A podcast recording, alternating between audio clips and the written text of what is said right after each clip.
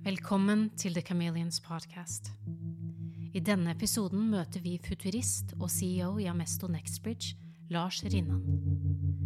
Samtalen fokuserer på hva vi kan forvente fra AI i nær og fjernere framtid. Implikasjonene av AI for samfunnet, selskaper og individer, og AI for the good. AI kan ifølge investeringsbanken Goldman Sachs ende opp med å erstatte 300 millioner fulltidsjobber. Ikke alle jobber vil påvirkes i like stor grad, men mange oppgaver som i dag utføres av mennesker, vil bli automatisert. Dette kan ha store konsekvenser for arbeidstakere og for samfunnet som vi kjenner det. Håpet er at AI kan komplementere arbeidet som mennesker gjør, dvs. Si effektivisere arbeidet vårt og forbedre vår levestandard og våre muligheter, men ikke direkte erstatte oss. Mange er allikevel bekymret for konsekvensene av automatiseringen, og hvor raskt den vil skje. Men én ting er de fleste enige om.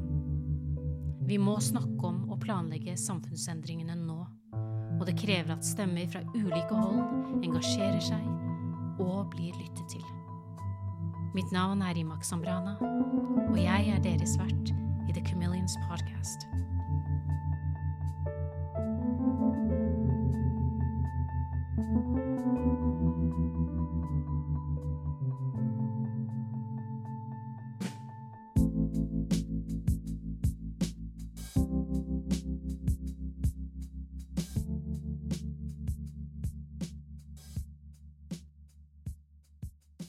Velkommen til The Chameleons Podcast. I dag har vi med oss en visjonær og futuristisk investor og forretningsmann. AI-entusiast, gründer og CEO i selskapet Amesto Next Bridge, Lars Rinnan. Lars er opptatt av uh, hvordan vår verden vil se ut i framtiden, hvilken rolle AI og AI-startups vil spille i utformingen av vår framtid, viktigheten av at AI utvikles på en god måte som bidrar til en god framtid for oss, og hvilken rolle generativ AI som uh, chat-GPT kan spille for utviklingen av AGI. Vi skal forsøke å dekke alle disse temaene, men aller først ønsker jeg å, å ønske deg velkommen. Eh, Lars, jeg er utrolig glad for at du har lyst til å stille opp på denne podkasten. Takk for det. ja. Kjempehyggelig å være her. Jeg ser fram til å snakke med deg. Og før vi begynner, så tenker jeg jeg ville bare spørre deg om litt om din bakgrunn og hvordan du endte opp å bli så entusiastisk i forhold til AI, og, og rett og slett hvordan interessen din for AI vokste fram. Ja, det er jo et uh, godt spørsmål, egentlig. Så det er jo liksom noen som kommer fra, fra, koding, og så beveger seg inn mot AI, kanskje. Eller noen kommer kanskje fra matematikk, eller noe sånt. Jeg er forferdelig dårlig på matematikk, så jeg kom ikke den veien. Så min vei var egentlig mer inn, eh, inn fra liksom det, å, det, å, prøve å styre virksomheter, skape innsikt fra data. Det er egentlig det jeg har uh, gjort hele karrieren i, i snart 30 år. Um, Eh, og hvis du går 30 år tilbake i tid, så var det jo liksom små data og veldig strukturerte data og sånt. Eh, men allikevel innsikt, da. Eh, og da, da het jo ting sånn band scorecard og ikke sant, business process management og sånn, sånn type ting. Mm. Og så har det liksom bare blitt mer og mer data og flere og flere datatyper og, og flere og flere måter å, å få den innsikten på. Men mm. Men det er egentlig, for min del så er det egentlig mye av det samme. Mm. Uh, hvis man koker bort liksom alle de fancy ordene og alt mulig sånt, mm. så er det jo data og innsikt det handler om, egentlig. Det er ikke så farlig om dataene er store eller små. Du trenger begge deler. Ja. Eh, men virksomheter trenger jo innsikt. Og, og, automatisering. Ja. Du har to sider av, av samme mm. mynt der, egentlig, med mm. innsikt og automatisering. men det er egentlig min interesse. Så den, eh, det har vært faktisk et, en ganske sånn rød tråd der, selv om det kan være litt vanskelig å få øye på når man ser på LinkedIn-profilen. Men hvordan oppdaget du AI i ditt arbeid? Altså, hva var det som fikk eh, øynene dine opp for det? Var det mennesker du møtte, eller var det noen prosjekter som du arbeidet med? Det, altså, det var nok en del av den samme prosessen som jeg nevnte. Mm. Eh, hvor altså, i Nextbridge så starta vi å jobbe med AI i 2016. Da etablerte vi en egen AI-avdeling. Eh, og da, da, hadde jeg tenkt på det i noen år allerede. Eh, I den tida så het det jo big data, ikke sant? Mm. og alle hadde hørt om det. Ingen gjorde noe med det. sant? Eller hadde sett det noen gang. Det var litt sånn som Jesus. Men jeg så jo at dette kom. Her kom det liksom bare mer og mer data. Det var helt åpenbart. Vi fikk flere og flere sensorer. Man fikk bedre og bedre algoritmer til å faktisk kunne håndtere disse dataene. Og vi fikk raskere og raskere datamaskiner til å prosessere dataene. Så alt dette falt jo liksom litt sammen. Ja. Så, så selv om det liksom er et kjempegammelt konsept. Det kom jo er det 1955, hvis jeg husker riktig. At det første gang ble liksom eh, uttrykket ble etablert. da. Ja. Det begynner jo å bli noen år siden. Ja, Var det Dartmouth? Ikke sant? Ja. Konferanse mot Ja, ja. Eh, Da jeg husker jeg ikke akkurat hvem det var, men det var en eller annen som kom med AI-begrepet. Ja. Eh, ikke sant? I stor grad en teori. Og jeg kjenner jo folk som har studert eh, AI på den gang det het NTH, på Ja. Gløshaugen i Trondheim. ikke sant? Og igjen så er det stort sett teori, da. Og så på midten, eller sånn rundt 2016, Mm. eh, da begynte dette å bli konkret. Og da tenkte jeg at nå er timinga riktig, så nå bare eh, hopper vi på. Vi Mm. har de beste forutsetningene, og så har, jo, ja, så har vi jobba med det siden da, egentlig. Mm. Det vært en fantastisk spennende utvikling. Og det var gøy å være så tidlig, på en måte så tidlig ute, i, i hvert fall i norsk kontekst, Ja. og, og, og tørre å gå etter magefølelsen, Ja. egentlig. Et, et, ja, altså, jeg, jeg tror kanskje at vi var det første konsulentselskapet i Norge som gjorde det. Mm. Det tror jeg faktisk. Og så tror jeg det var en annen konkurrent, som vi selvfølgelig ikke nevner, da, som var Mm. like bak. Eh, og så kommer jo røkla liksom etter hvert. Ja. Eh, og så er det noen som kommer nå. Ja. Eh, men jeg tror vi fikk bitte litt forsprang, da. Så vi har liksom fått eh, ja, altså syv, ja, snart syv års erfaring, da. Ja, Som jo ikke er så lenge, egentlig, Nei. i ethvert annet fagfelt. Men innenfor dette fagfeltet så er det ganske lenge. Mm. Når jeg har snakket med deg nå eh, et par ganger, så har jeg tenkt at eh, du er en av de som har et veldig positivt og entusiastisk syn på mulighetene her.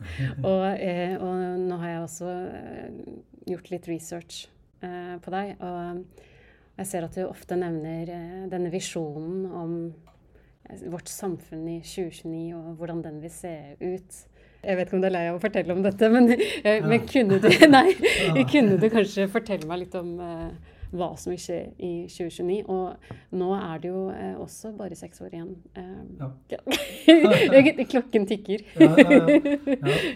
Eh, jeg må nesten tenke litt sånn tilbake. Altså, når begynte jeg å snakke om 2029? Jeg tror det var faktisk i 2019. 28. eller 2019. Og, og da var det sånn eh, Folk tenkte ja, for det er ti år fram. Mm. Det har ikke noe med det å gjøre i det hele tatt. Eh, årstallet 2029 handler om at hvis man eh, bruker litt sånn matematisk framskrivning, da, Mm. så, så vil Mars lov og så videre, Mm. som fremdeles holder seg ganske greit. Eh, da vil også en, en, en billig datamaskin, som hvem som helst kan kjøpe på Power eller Elkjøp eller hva det heter, Mm. den vil ha samme prosesseringskraft som den menneskelige hjernen. Altså 10-16 sykluser i sekundet, eh, Mm. for de som måtte være veldig interessert i det. Eh, og det forandrer jo mye. ikke sant? Du har supercomputere som har det i dag, Mm. men det er ikke så mange supercomputere i verden. Mm. At det er fryktelig kostbart. Men når liksom alle kan ha tilgang til det, da skjer det et eller annet. Ikke sant? Da, da, når liksom en, en billig datamaskin som er overalt, da, kan gjøre alt det kognitive som et menneske kan, Mm. så, så endres jo veldig, veldig mye. Så, Eh. så, så jeg syns det er kjempespennende. Ja. Det er, det en milepæl, da. Hvor eh, Ja, du nevnte AGI, altså Artificial General Intelligence, Mm. i Mm. introen her. Mm. Og, og det er jo eh, fremdeles det tidspunktet hvor jeg tenker at det er da det skjer. Mm. Så er det jo fryktelig mange som snakker om AGI, at det Mm. allerede har skjedd. For Mm. nå har vi fått ChatGPT, og det virker jo som den er både bevisst og kan gjøre hva som helst. Ja. Men, men det er jeg ikke enig i. Nei. Men Eh, tenker du at den, eh, altså den eh, hastigheten som ting går i nå, at vi plutselig kommer til å se at utviklingen går fra AI til AGI? At den blir plutselig, at den blir litt sånn over natten? Eller ser du for, ser du for deg at det vil gå mye altså, Ja, nå hopper jeg litt i litt dypere temaer her, men ja, ja, ja. tror du at dette kommer til å ta litt tid? At det sakte, men sikkert kommer til å bygges ulike algoritmer og ulike verktøy eh, som er bygget på AI, og som så settes sammen Mm. til en, en mer avansert, kan du si, eh, teknologi? Mm. Jeg er helt sikker på at det kommer til å være gradvis. Mm. Eh, og, og, og vi har sannsynligvis allerede sett eh, kalle begynnelsen på den. Mm. Eh, men vi har definitivt ikke sett slutten på det. Eh, og vi kan definitivt ikke si at nå har vi eh, AGI, ikke Mm. sant? Altså hvor, hvor AI da er, er- kan gjøre alt det kognitive som et menneske kan. For det, det, det kan det ikke. På langt nær. Nei. Så, eh, men vi har sett begynnelsen. ikke sant? Eh, Vi, vi ser disse, disse store språkmodellene Ja. som oppnår ting som overrasker selv forskere og de som har jobba med det her i, i årevis. Mm. Eh, og, og når man begynner å sette sammen forskjellige modaliteter i det her da? Mm. Vi har hatt tekst her nå. ikke sant? Det er er store tekstspråkmodeller som ligger til grunn. Mm. Og så begynner man å kombinere med, med bilder. ikke sant? Mm. Og det, dette er jo sansene til mennesket. Mm. ikke sant? Vi har tale, vi har, vi har syn, Mm. eh, vi har hørsel. ikke sant? Eh, Vi kan se bilder, eh, vi kan se levende bilder, eller video som det kalles Mm. som regel. Og så begynner man liksom å se at alle disse her eh, modalitetene kommer sammen. ikke sant? Eh, ikke sant? Og bare fra liksom, eh, GPT-35, som ligger til grunn for ChatGPT, Mm. og til GPT-4, ikke sant? så går det liksom fra tekst til tekst pluss bilde.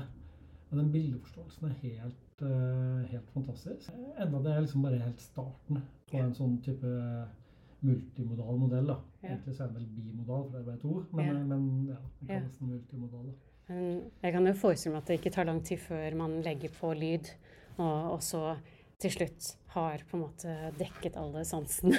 Ja, ja. Eh, på, eller i hvert fall, jeg vet ikke, kine, kinetisk og man må uh, utvikle roboter som uh, kan eh, sende signaler til, Ja, ja. til en liksom større, større senter, da, som tar inn Ja. akkurat som menneskehjernen. Ja, det, ja.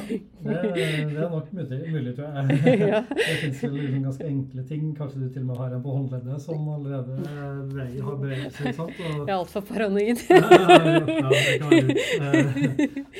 Jeg har noen sånn old greier her med kun timesviser og minuttviser. Men, men, eh, men dette er liksom den veien det går. Det, Mm. Og så får du jo lukt. ikke sant? Men det er Mm. klart, lukt eh, er jo fullt mulig å ha med en sensor. Så, Mm. så man begynner liksom å få eh, bevege seg den veien. da. Ja. Så man dekker liksom alle, de, alle sansene til mennesker. ikke sant? Og så Mm. betyr ikke det at en maskin er bevisst Nei. ikke sant? i det hele tatt. Nei. Selv om kanskje man ikke skjønner helt hvorfor svarene kommer som de gjør. Ja.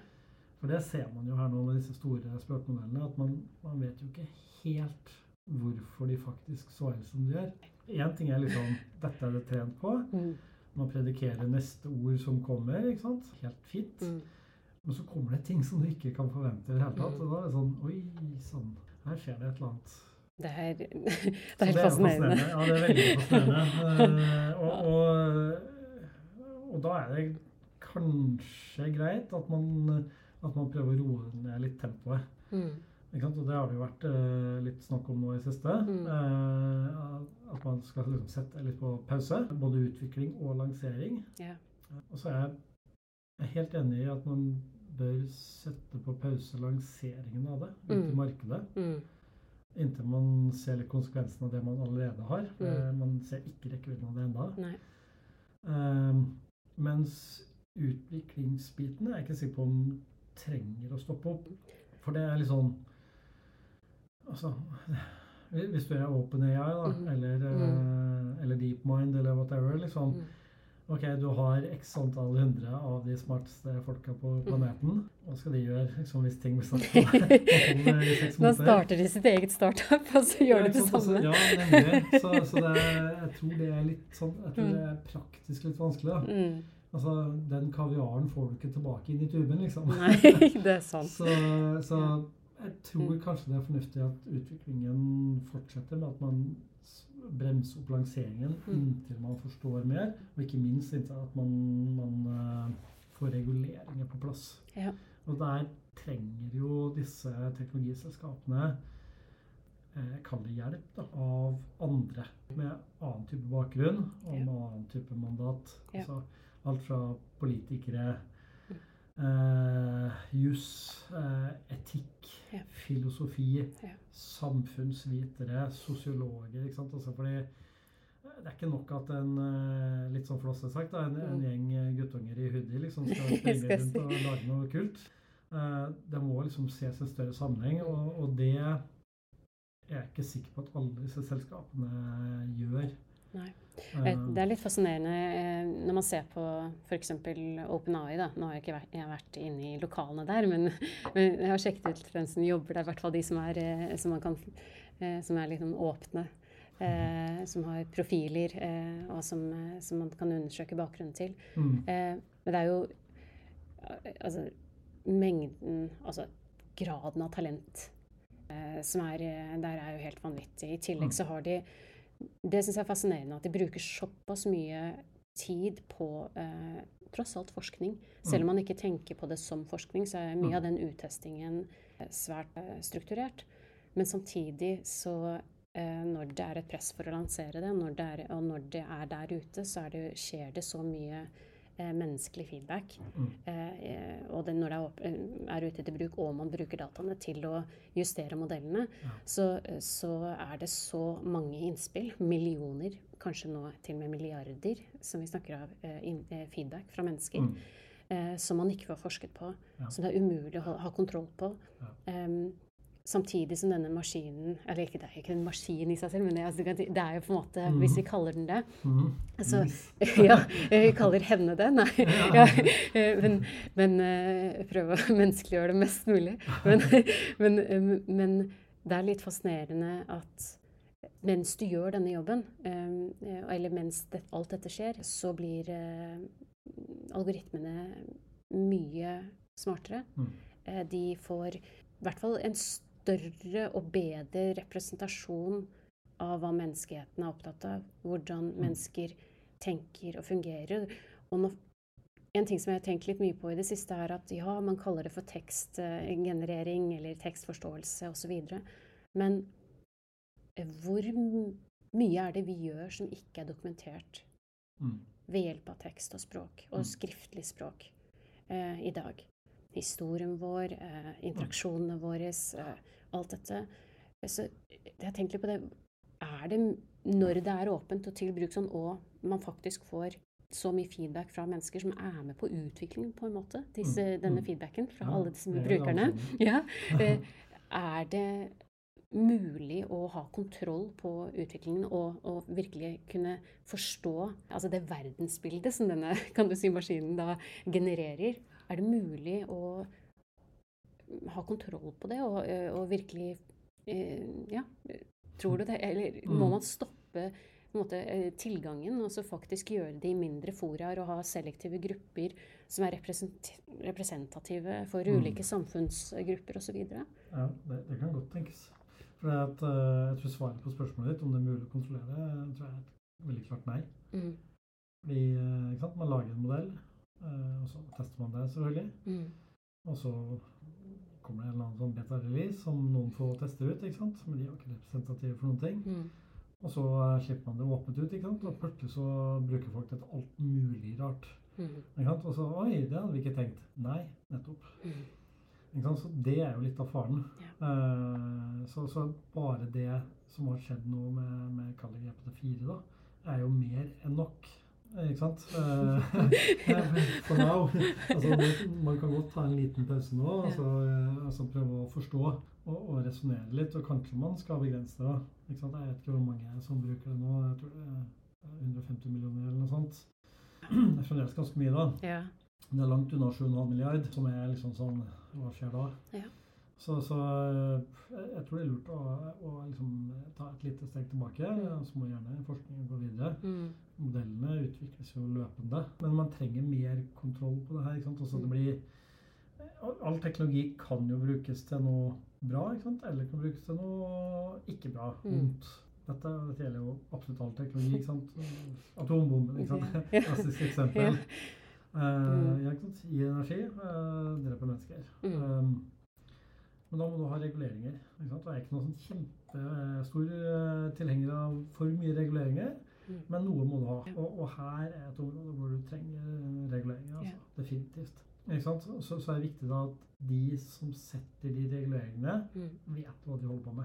Ja. Og så er spørsmålet okay, hvem er det? Det, ikke sant? Det, det? Du kommer ikke utenom at en del av de som sitter sentralt i den utviklingen i dag, Mm. om du kaller de OpenAI eller DeepMind eller Mm. eh, whatever, da. Mm. Eh, Alibaba. Mm. Ikke sant? Mm. Altså, dette bør ikke være bare amerikanske Mm. selskaper heller. Mm. Dette, er, dette er en global sak. Et globalt anliggende. Mm. De må være med. Yeah.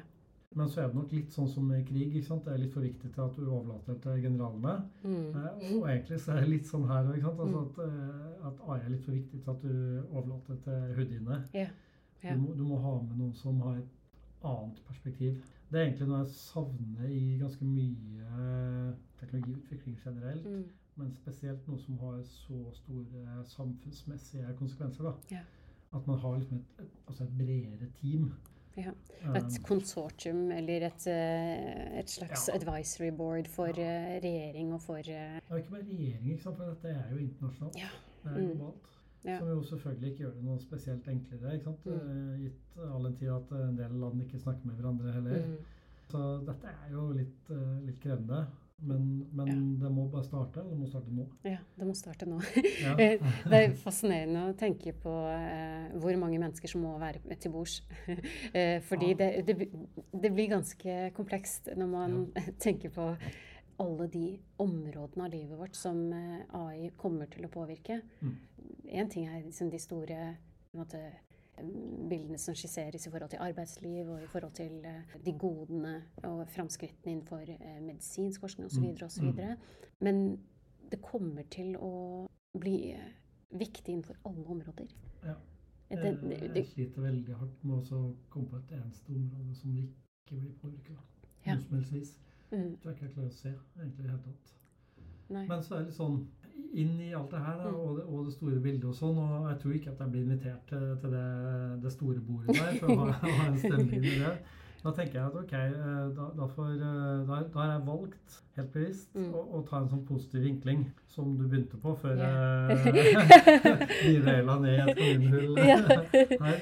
Uh, ikke sant? Og, og tenke på hva, hva, hva er det mest positive som kan skje med teknologiutviklingen framover. Mm, Eh, fram mot 2029, da. Yeah. Etter 2029 så aner jeg ingenting om hva som skjer. Folk har spurt liksom, ja, hva skjer i 2030? Nei, ikke. Ikke peiling, liksom. Det er bare 2029. Ja, det er bare 2029. Etter det så er det, liksom, det er litt sånn, det er Mm. litt åpent. Mm. Um, det er klart, det handler jo litt om at hvis du da har billige datamaskiner overalt som er like, eh, kan gjøre alt det kognitive som et menneske kan, da vet ikke jeg helt hva som skjer etter det. Men i og med at dette vil være gradvis ikke sant, Mm. framover mot da, så tror jeg eh, man trenger ikke være Nostradamus for liksom også å klare å se litt hva som kommer til å skje. Mm, Det handler mye mer om, om matematikk egentlig enn om uh, profetier. Ikke sant? Og jeg tenker at AI vil kunne ha veldig veldig store positive virkninger da, Mm. på, på så mye. Ikke sant? Altså eh, indirekte på fattigdom, Ja. eh, ikke sant? På sult. På eh, sykdom, Mm. på miljø. Alt dette, ikke sant? Altså, Jeg sitter og tenker på alle. Ja, ja, Ser det for meg hele spare fattigdom til slutt, Ja, for det, er, det er helt klart det vanskeligste av det. Men hvis du tenker, tenker sult, da. mm? Altså, rundt 11% av verdens befolkning i dag sulter. Det er sånn 800 millioner mennesker. mm, Det er en skam. Ja. Dette kan vi ikke være bekjent av. Mm. Og, og det koster ikke så mye penger å, å eh, faktisk eh, betale seg ut av det. Ikke sant? Jeg tror noen fant at det kosta 32 milliarder dollar Uh, årlig. To-tre mennesker kunne fikset det. Ja, Tatt ja, den, ja, tatt den regningen. Noen av de vi har snakket om her allerede kunne ha Mm. tatt den regninga. Mm. Men ingen tar den regninga. Det er jo Mm. Problemet. Da tenker jeg liksom, ok, da får teknologi eh, bidra litt. da. Her er det masse ikke sant, som kan bidra. altså Alt fra sånn type hydroponisk dyrking, hvor du dyrker innendørs. I stedet for liksom det, altså Veldig stor eh, andel av vår, vår planet Mm. blir jo i dag brukt til dyrking. ikke sant? Eh, og så blir planeten varmere, og så blir det mindre arealer som kan dyrkes. Så Mm. dette holder jo ikke mens vi blir flere. Det Regnestykket går ikke opp. Da må man gjøre det annerledes. Å dyrke innendørs i mange etasjer, ikke sant? hvor alt er liksom eh, styrt av, av teknologi, da, AI egentlig. Med liksom, eh, med liksom lys, eh, temperatur, vann, Mm. tilførsel av næring osv. Så, videre, så oppnår du allerede i dag, og det er tidlig ikke sant, på denne teknologien, allerede i dag så er det 300 ganger mer arealeffektivt. Ikke sant? Så, eh, Ja, så liksom ja. du kan få det samme på veldig mye mindre bruk av areal. da. Men vil maten smake det samme? ja, og det, det er mest fascinerende av alt. ikke sant? Og dette er en sånn klassisk eh, sånn menneskelig greie. Sånn, Nei, jeg vil ha tomatene mine dyrka i en, i en solhelling i Toskana. ikke sant? Hvor du skal, de skal gå der og plukke de for hånd. Ja. Og, og ja. Ja. Og, så, sånn er det jo ikke helt. Eller vil det lukte sånn? Ja. Ja. Og dette er jo gjort masse tester på. ikke sant? Mm. Det, man lager faktisk bedre tomater da, enn de du finner i den åssiden i Toskana. da. Ja. Eh, så, så, ikke sant? Fordi, fordi du kan mikrostyre alle tilsetningsstoffene inn i, inn i den tomaten. I tillegg til at du trenger jo ingen sprøytemidler. ikke sant? Det innendørs. Mer miljøvennlig, kanskje? Eller? Er mer miljøvennlig. ikke sant? Mm. Altså, De har fremdeles litt utfordringer Mm. med, med, med strømforbruk. Mm. fordi at eh, denne lystypen er litt sånn krevende. Men, men det går definitivt i riktig retning. Mm. Det er ikke et uløselig problem. Nei. Så liksom det går den veien der. ikke sant? Og så Mm. kan man utvide hydroponestyrking. da. Ikke sant? Det er akvaponestyrking. Da tar du med fisk eller eh, skalldyr på noe vis. ikke sant? Ja. Og Koble, koble da den rekefarmen med tomatfarmen i, i en closed loop. Mm. Eh, Så vi, vi jobber med et fransk eh, sånn akvaponiselskap på akkurat det her.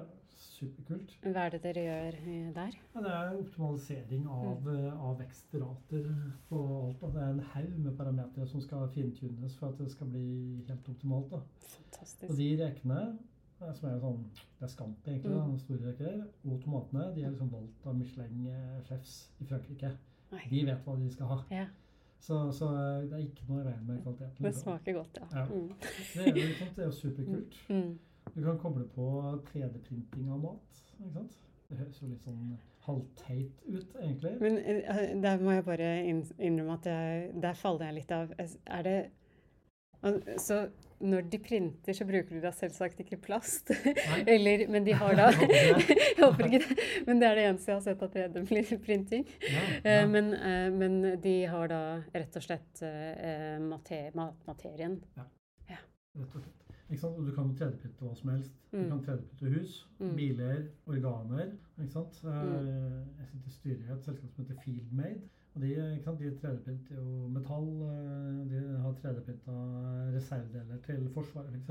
i årevis. Mm. Eh, De 3D-printer eh, reservedeler til offshore, hvor det er sånn ordentlig sånn kritiske komponenter. Mm. Går det ned, så stopper produksjonen, ikke sant? og det koster millioner. Så, så her finnes det en, en, en haug med forskjellige typer printere som tar forskjellige typer materialer. Da. Og, og mat er fullt mulig.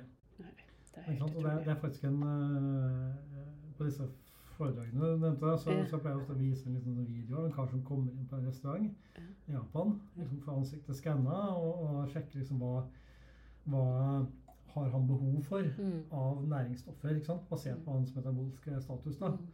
Og så 3D-printes da en sushibit med akkurat det han trenger. ikke sant? Ja. Og folk tenker meg sånn Oi, science fiction. Mm. Nei, den restauranten den åpna for to år siden da, i Tokyo. Det er helt fantastisk. Så, så? Og da får du ting som er akkurat samme som med hydroponisk og akvaponisk Mm. dyrking. Så får du kortreist mat. ikke sant? Mm. Så I stedet for at du skal dyrke scampi da, Mm. i en mangrovesump i Indonesia? Hvor du kutter ned mangrovesumpen, som er bad for the environment, Mm. Mm. og du flyr den halve kloden rundt, Mm. som er bad for the environment, så får du det kortreist. Kanskje ligger den på taket av eh, den lokale yeah. matbutikken eller eh, supermarkedet eller hva som helst. da. Ja, og så slipper man kanskje å hogge ned hele Amazonas for å ha soya For ja. Mm. Ja, det, Mm. er altså, det å bringe fram én Mm. ku koster jo enormt mye ressurser i vann og fôr, og i tillegg til at det kommer metangass ut både foran og bak. ikke sant? Mm. Mm. Så, så dette er jo ikke bra. Så vi, vi er nødt til å gjøre noe. Og jeg Ja. tror teknologi er en veldig stor del av løsningen. Det er ikke hele løsningen, men det er, det er en betydelig del av, eh, av løsningen. løsningen. Og så har du selvfølgelig også sånn uh, kultivert mat, ikke sant? altså i, laget i laboratorium. Mm. Og da får jo folk også litt sånn krøller på ryggen. Mm. ikke sant? Er jeg har ikke Mm. lyst til å spise en hamburger laget i et laboratorium. Mm. Nei, altså, men hvis den er laga av stemceller fra, fra, en, fra en ku, da det, det smaker hamburger. Det lukter hamburger. Den freser i panna. Den svetter kjøttsaft. Eh, Den er bare mye sunnere, eh, mye mer miljøvennlig og over tid mye billigere. Why not? Så vi, det, er litt, det er litt eh, Turing-testen. Hvis, det- hvis det føles ekte, så Så kanskje det er ekte. Turing-testen på en Ja, hamburger. ja, ja. Men, eh, men det er jo fascinerende å tenke en verden hvor man nesten man tar bort alt drama i Mm. livet. Mm. Eh, ikke, i, i en stress, mange stressfaktorer. Eh, og stressfaktorer som vi helt klart ikke ønsker å ha. Eh, fattigdom, eh, Mm. eh, kan, forhåpentlig Jeg vet ikke hvordan det går med krigføringen og sånne type ting, men, og konflikter når man har enda mer avansert teknologi.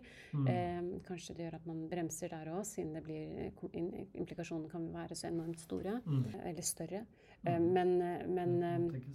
Forhåpentlig. Jeg håper men, så, men så du har jo disse fantastiske tingene med at det, mye av det negative kan du si, dramaet i menneskers liv vil jo forsvinne, kanskje. Mm, mm. Eller kunne i hvert fall forbedres eh, i stor grad. Men, Ja, men eh, vil mennesket søke de opplevelsene andre steder? Altså trenger vi utløp for eh, en følelse av eh, eksistensielt eh, Kanskje eh, hva skal jeg si, eh, både føle på det positive og negative. Dette blir veldig filosofisk, men, men, jeg, men ja. jeg bare lurer på Noen ganger tenker jeg, vil man da oppsøke eh, noen ting andre steder? Ja, eller kanskje noe annet. Eller noe annet? Eh, altså, kanskje vi får det i spill og aktiviteter og Vi, er- vi er jo veldig flinke til å, til å tenke sånn som vi alltid har tenkt. da. mm, Vi mennesker, ikke sant? Vi er litt vane, vanemennesker. mm, Eh, og det tror jeg gjelder for mye av det her. For Mm. mye av det er litt sånn Her må du tenke litt annerledes. mm, Uh, hodet ditt er ikke, er ikke trent til å tenke sånn. Mm. Eh, det er ingen andre som tenker sånn. Det er ingen som snakker med deg som tenker sånn. Uh, dette er helt nytt. Det er kjempevanskelig for oss. ja. Uh, tenker jeg at man ok, man får bare liksom jobbe litt med det. da, så vil, eh, vil den der strikkeffekten av at du Mm. liksom Ok, du tøyer hjernen, så spretter den bare tilbake igjen Mm. likevel til, Mm. til, til der du starta. Mm.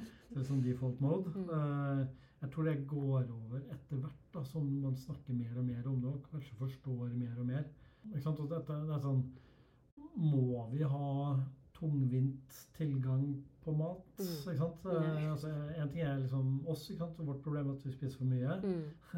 De, de 800 millionene vi snakker om, da, de får for lite mat. Mm. Jeg tror de definitivt ønsker at man skal løse det her. Ja. Eh, ikke sant? Og det samme har du med sykdom. da. Ikke sant? Du, du, du kan jo ta det helt ut på sånn Peter Thiel-nivå. Mm. ikke sant? Han sier at uh, sykdom han er motstander av det.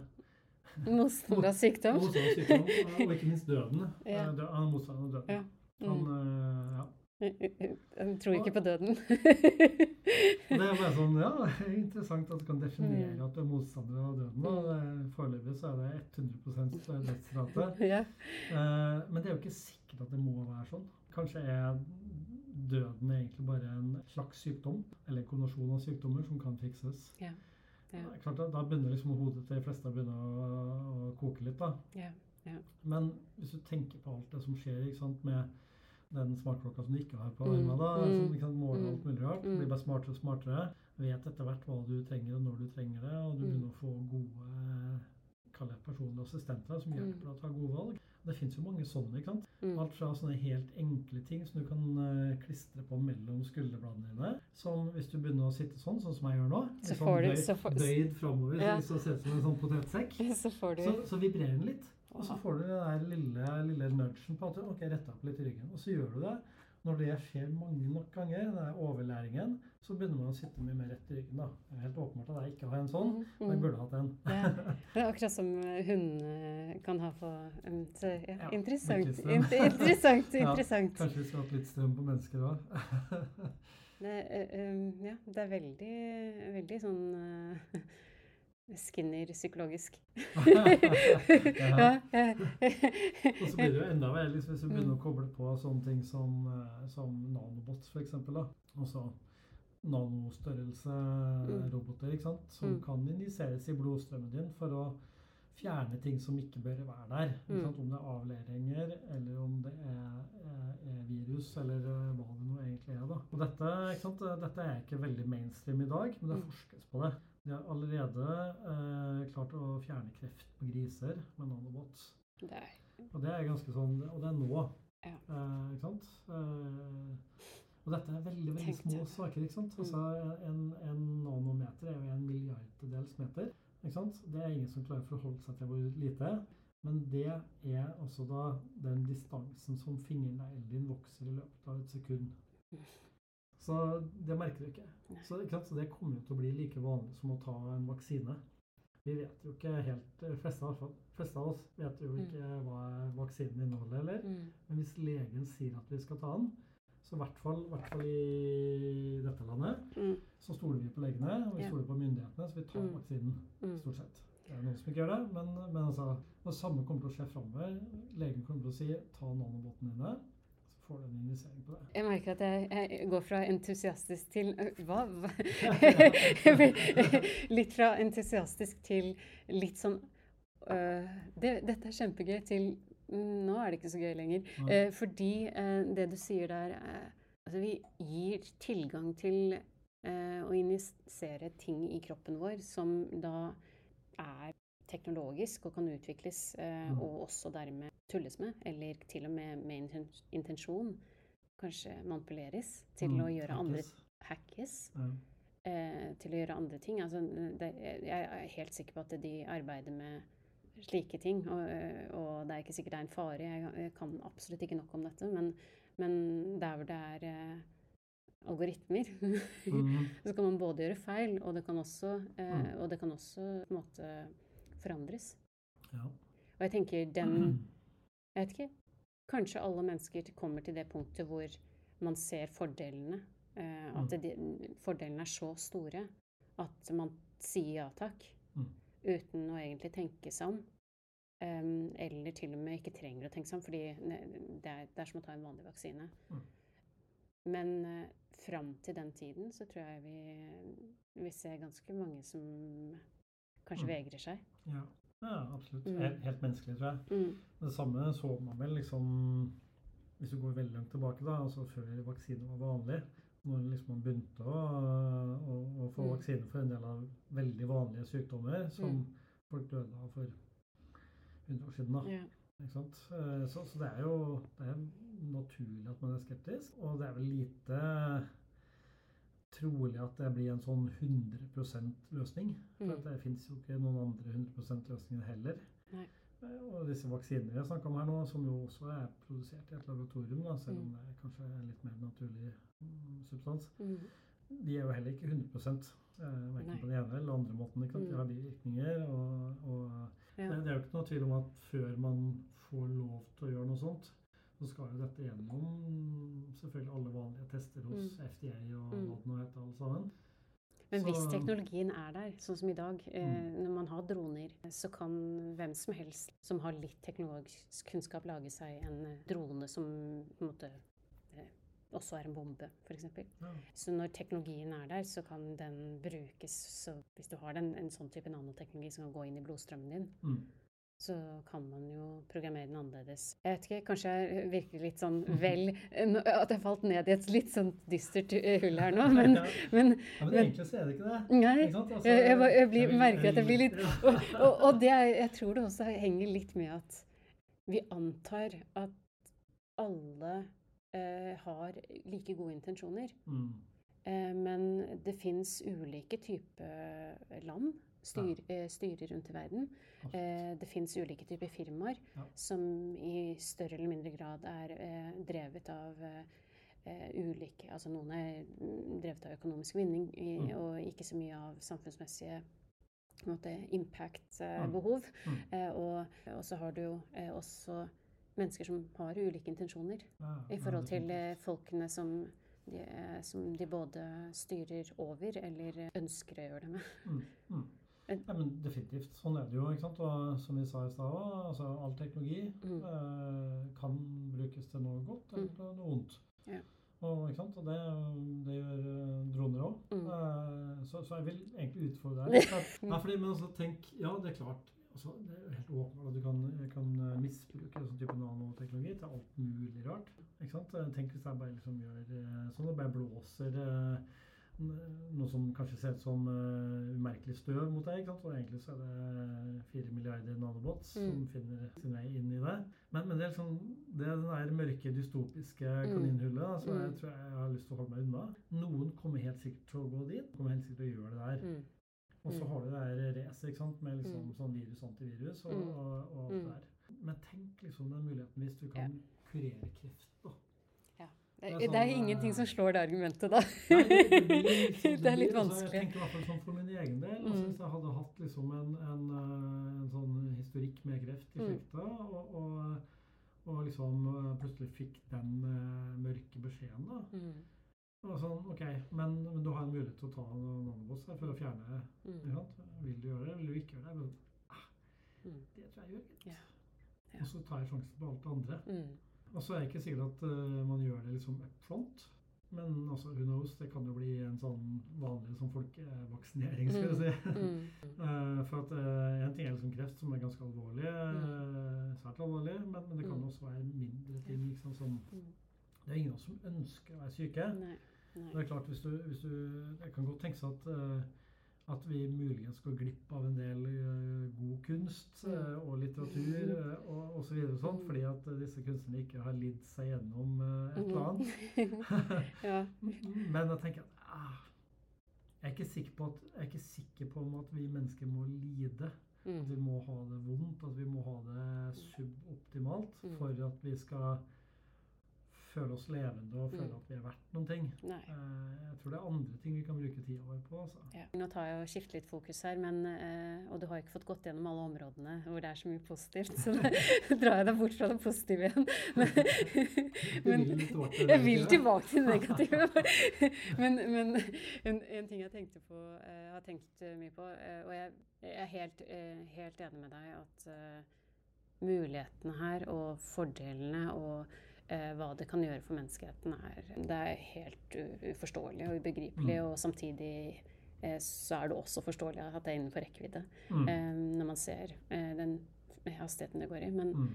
du har blitt spurt om dette mange ganger før, men det er jo også denne store bekymringen om alle disse arbeidsplassene Mm. som eh, kommer til å forsvinne, og at vi tross alt kommer til å få maskiner som gjør mye av, eh, av eh, oppgavene vi i dag gjør. Eh, Mm. og jeg lurer litt på hva du Jeg har jo hørt noen av de gode løsningene som folk foreslår, altså i forhold til hva man skal gjøre. Jeg lurer litt på hva de menneskene skal gjøre.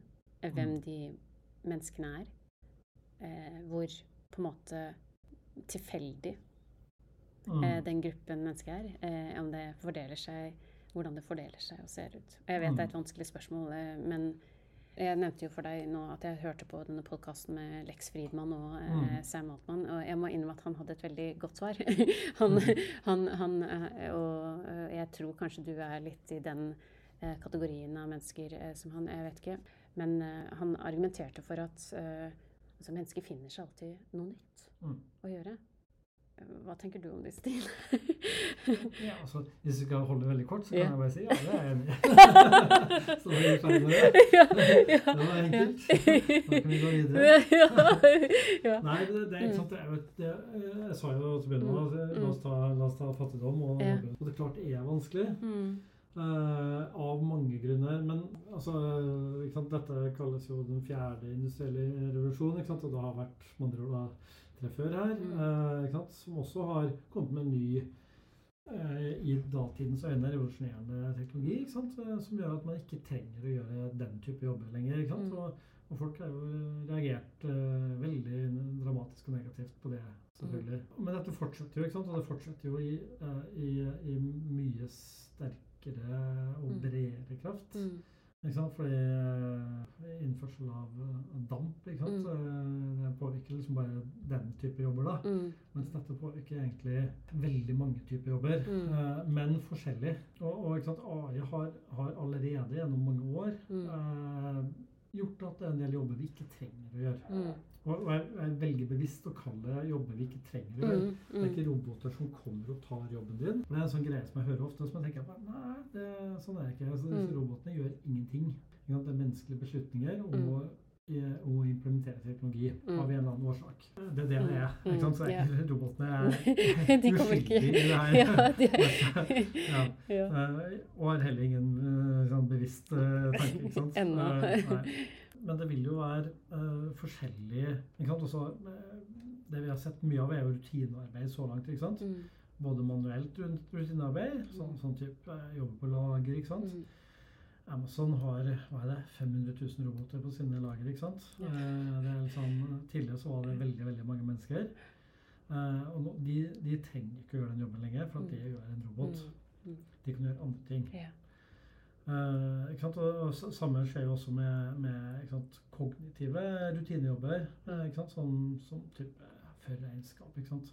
Altså, du trenger ikke å føre debet og kreditt lenger. Det, det fins Mm. algoritmer som gjør. Mm. eh, og det fungerer helt greit. Men klart, Den kategorien vil, vil jo kanskje kunne eh, bruke kompetansen sin innenfor domenet, da, som, Mm. altså økonomi, Mm. økonomistyring, til faktisk å bli rådgiver i stedet. Det ser vi jo skjer. Løpende har skjedd noen år her nå. ikke sant? Og det er ikke sånn at det skjer fra en dag til neste dag. Det er jo en prosess. ikke sant? Det er en gradvis prosess. Og Mm. det starter i høykostland, Mm. selvfølgelig, ikke sant? hvor Mm. det gir eh, økonomisk fornuft å automatisere. I lavkostland så gir det ikke like mye fornuft. Nei. Så da har du ikke de samme insentivene. og Enten så kommer det senere, eller så kommer det ikke i det hele tatt. Og det er liksom de der rutinejobbene. ikke sant? Og Mm. de som forsvant først. Og, og en, en, en veldig interessant sak er jo, er jo eh, den der casen med lastebilsjåfører. Det kommer åpenbart til å bli autonomt. Mm. eh, ikke sant? Eh, spesielt sånn langdistanse. ikke sant? Det er det enkleste å automatisere. Mm. Vanskeligere i by. Mm. Det er mye mer komplekst miljø. Men i USA så er jo liksom lastebilsjåfør den vanligste og best betalte jobben du kan ha hvis du ikke har en universitetsutdannelse. Med andre ord, de har haugevis av de. Ja. Som kjører på kryss og tvers av det her landet. ikke sant? Og så har de en relativt dårlig utbygd jernbane ikke sant, i tillegg. Eh, og hva skal, de, eh, hva skal de gjøre Mm. eh, hvis de ikke trenger å kjøre lastebil lenger? For at det er ikke så lenge til de ikke trenger det. Nå, eh, altså, de autonome bilene er så gode nå at det er Mm. egentlig juridisk eh, som holder det tilbake. Det er bare noen prosenter som gjenstår. Da må de gjøre noe annet, og hva, hva er det egentlig? Så kan man tenke at jo, men de kan, de kan omskolere seg. Ja, det kan de, men til hva? Altså, det er nok en grunn til at jeg har valgt å bli lastebilsjåfør, Mm. kontra sant, biokjemiker, f.eks. Mm. Uh, Så det er ikke sikkert at det skillsettet de har, er etterspurt i det hele tatt. Og da, da blir de fort det som uh, forfatteren Yuval Harari Mm. kaller det unemployable. Mm. Altså, det er ikke unemployed, liksom, Mm. arbeidsledig, men det er unemployable. Er Mm. ingen som vil betale for det du kan. Og da, og da er man i en litt sånn vanskelig situasjon. Og der tror jeg at eh, en, en betydelig del av løsningen må være en eller annen form for borgerlønn. Det er ikke sikkert at det er den hele løsningen. Mm. Og det er ikke sikkert at det skal se ut sånn som noen av de forsøkene som har vært, Mm. og Mm. Men en eller annen form for borgerlønn. Ja, ja. Hvor du faktisk da får utbetalt et, et beløp fra myndighetene som du faktisk kan leve av. Kan du alltid skaffe deg andre inntekter selv i tillegg, uten Mm. å få noe avkorting der, mm. som man gjør i dagens trygdesystem, Mm. som er sinnssykt tungrodd. Men ikke sant, nok til at du kan, kan leve, leve av det Mm. eh, på en anstendig, anstendig måte. da. Ja. Mange, mange av spørsmålene er liksom, ok, hva, hvor kommer de pengene fra? Yeah, yeah. Det, det er en sånn eh, greie, ikke sant? Eh, og, og eh, det eneste gangen jeg tror jeg har fått applaus for mitt forslag til hvor de pengene skal komme fra, det var da jeg hadde foredrag for eh, 700 utviklere i Skatteetaten. fordi fordi det, det må sannsynligvis komme fra skattlegging, Mm. altså økt skatter, men ikke nødvendigvis fra, fra deg og meg. Jeg tror det er de, altså de, de hyperprofitable selskapene og de hyperrike eierne av de som Mm. faktisk må betale mer skatt. Noen av de betaler jo ikke skatt omtrent, eller Mm. veldig lite skatt i dag. Det går jo ikke rundt. De har faktisk blitt ri... Vi vet hvem vi snakker om, ikke sant? Mm, Det er liksom mm, Zuckerberg og, Mm. og Jack Ma og Jeff Bezos og hele gjengen. De har jo blitt rike fordi at vi har gitt dem Mm. data. Mm. Mark Zuckerberg har blitt rik for at vi har gitt eh, han data. Uten data så er Facebook ingenting. Så vi gir han data gratis. Mm. Hva får vi tilbake? Kattevideoer. Veldig dårlig bytteforhold. ja, og nå har han vært sånn en av og nå ny- Og nå sånne merkelige eh, nyhetsvideoer. Men jeg vet ikke hva det er laget av. Nei, Eh, ja, men eh, merkelige stemmer og, og, og narrativer. Men, men, men Mm. sant, dette, disse Mm. greiene her, det, Mm. det altså, er ikke, er ikke noen sånn blodrød sosialist eh, akkurat, men altså, Mm. den ulikheten i verden da, har Mm. gått for langt. Ja.